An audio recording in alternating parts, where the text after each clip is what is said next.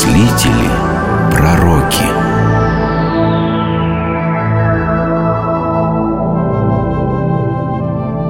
Пророк Илья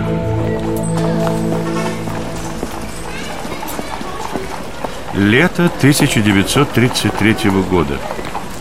Городок Байройт, Северной Баварии на берегах Майна Где в течение многих лет жил великий композитор Рихард Вагнер Создавший свой знаменитый оперный театр. Теперь здесь проходит ежегодный Вагнеровский фестиваль. У входа в театр – раскланиваются друг с другом два господина Музыкальный критик Вилли Шмидт и его приятель, философ Освальд Шпенглер Автор нашумевшего произведения «Закат Европы» Добрый вечер, Вилли. О, здравствуйте, Освальд. Рад снова видеть вас на фестивале. Я вижу, вы не изменяете своим привычкам. Да, мой дорогой друг. Моя западная фаустовская душа характеризуется стремлением к бесконечности, которая одинаково выражена в готическом соборе, исчислении бесконечно малых чисел, музыки Баха и банковском кредите. Вы уже ознакомились с программой фестиваля? Конечно, Освальд. Через несколько минут ваша фаустовская душа насладится звуками оратории Мендельсона Бартольди – газетчики, кажется, называют вас пророком, ну, ну тогда тема оратории будет вам близка. Довольно, довольно говорить намеками, Вилли. Просто скажите мне название оратории. Илия.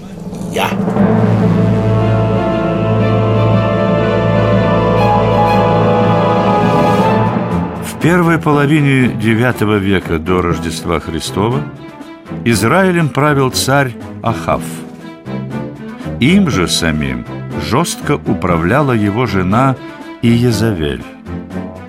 Она ненавидела аскетичный дух израильской веры и, умело воздействуя на мужа, поощряла языческий культ Ваала и Астарты.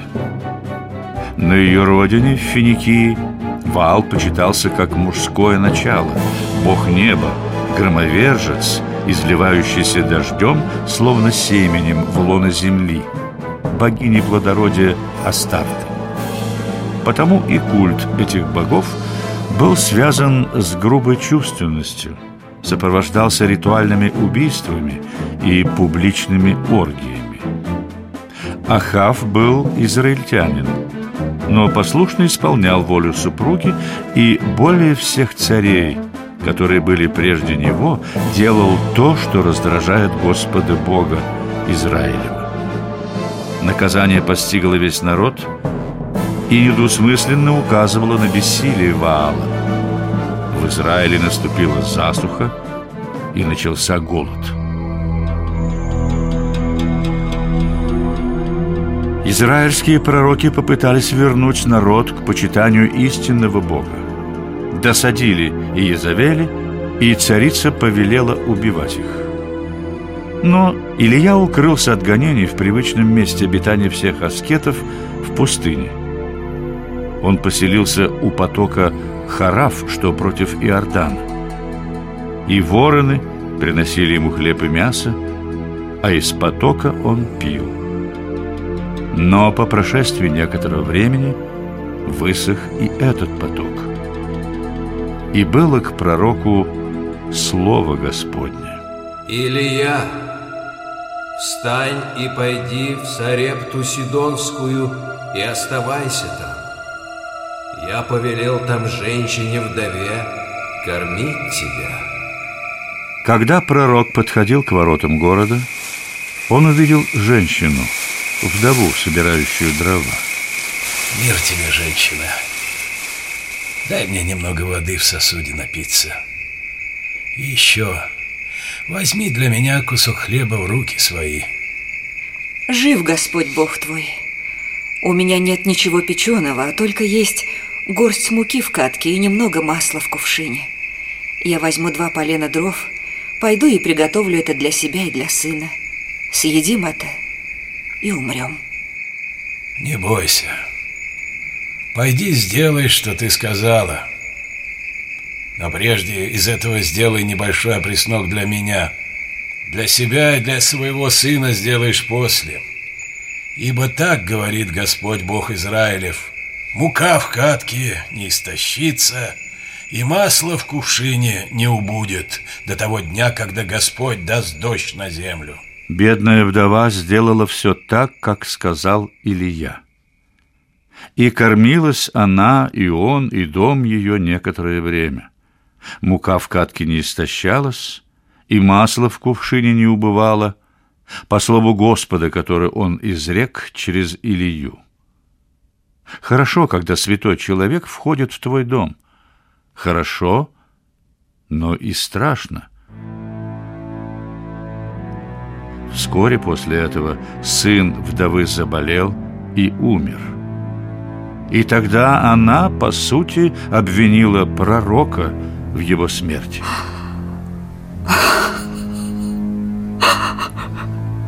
Что мне и тебе, человек Божий? Ты пришел ко мне напомнить грехи мои и умертвить сына моего. Не плачь, женщина. Дай мне сына твоего. И взял пророк отрока с рук ее и понес его в горницу, где он жил, и положил его на свою постель, и воззвал Господу и сказал, Господи, Боже мой, неужели ты, вдове, у которой я пребываю, сделаешь зло, умертвив сына ее? Господи, Боже мой, да возвратится душа отрока сего в него!» И услышал Господь голос Илии, и возвратилась душа отрока сего в него, и он ожил.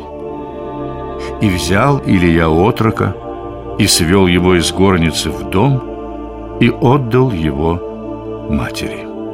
Смотри, сын твой жив.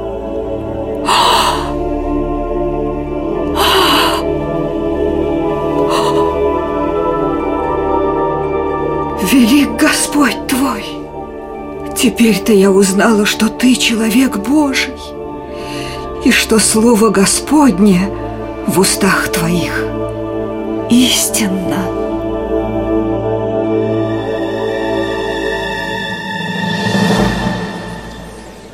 Тем временем в концертной программе объявили перерыв. Музыкальный критик Вилли Шмидт и философ Освальд Шпенглер прогуливаются в театральном фойе, обмениваясь впечатлениями.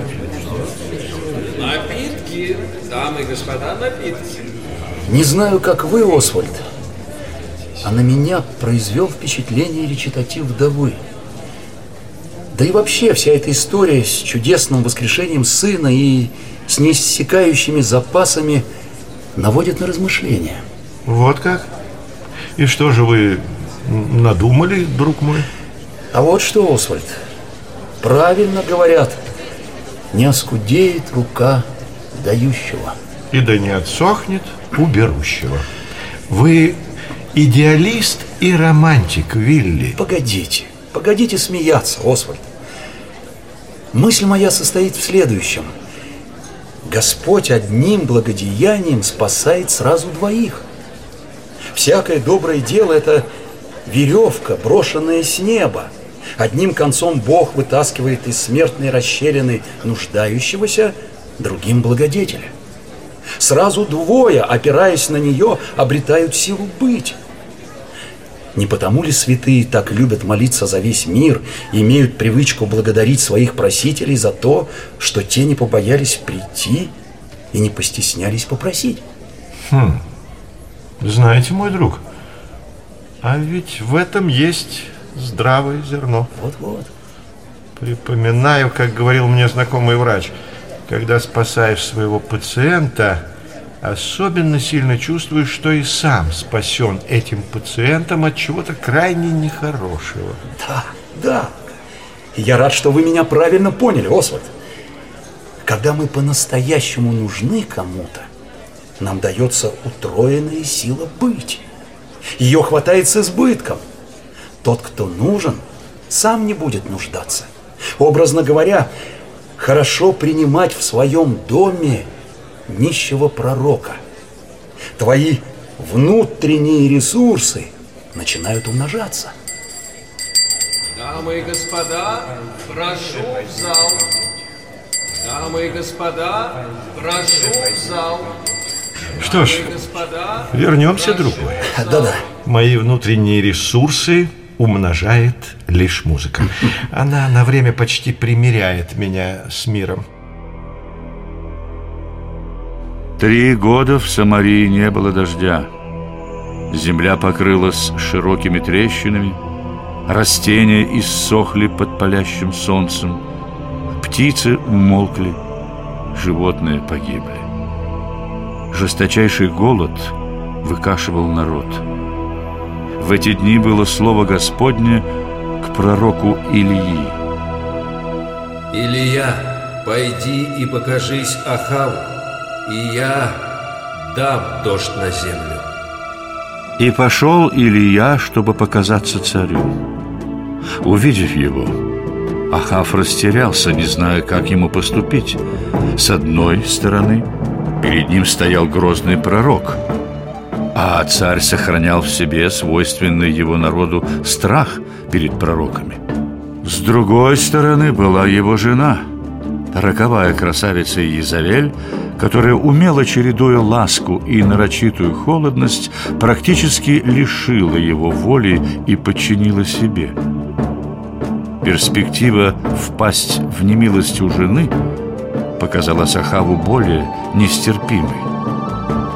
Настроенный Иезавелью против пророка, царь сказал Илие, Ты ли это смущающий Израиля? Нет, Ахав, не я смущаю Израиля, а ты и дом отца твоего, тем, что вы презрели повеление Господне и идете вслед Ваалу. Что же мы будем делать с тобой, Илья? Внимай мне, Ахав. Пошли и собери ко мне всего Израиля на гору Кормил и 450 пророков Вааловых и 400 пророков Дубравных, питающихся от стола Иезавели.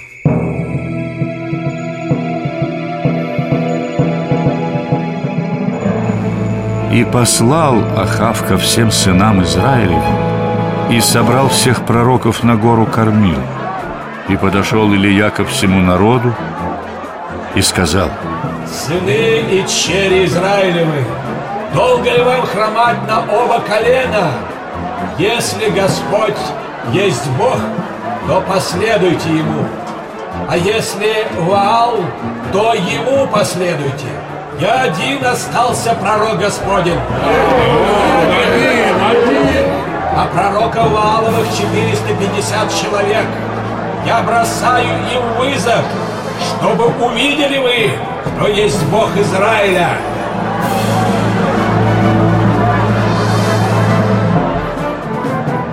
И там же, на горе Кормил, состоялось одно из самых удивительных состязаний в истории.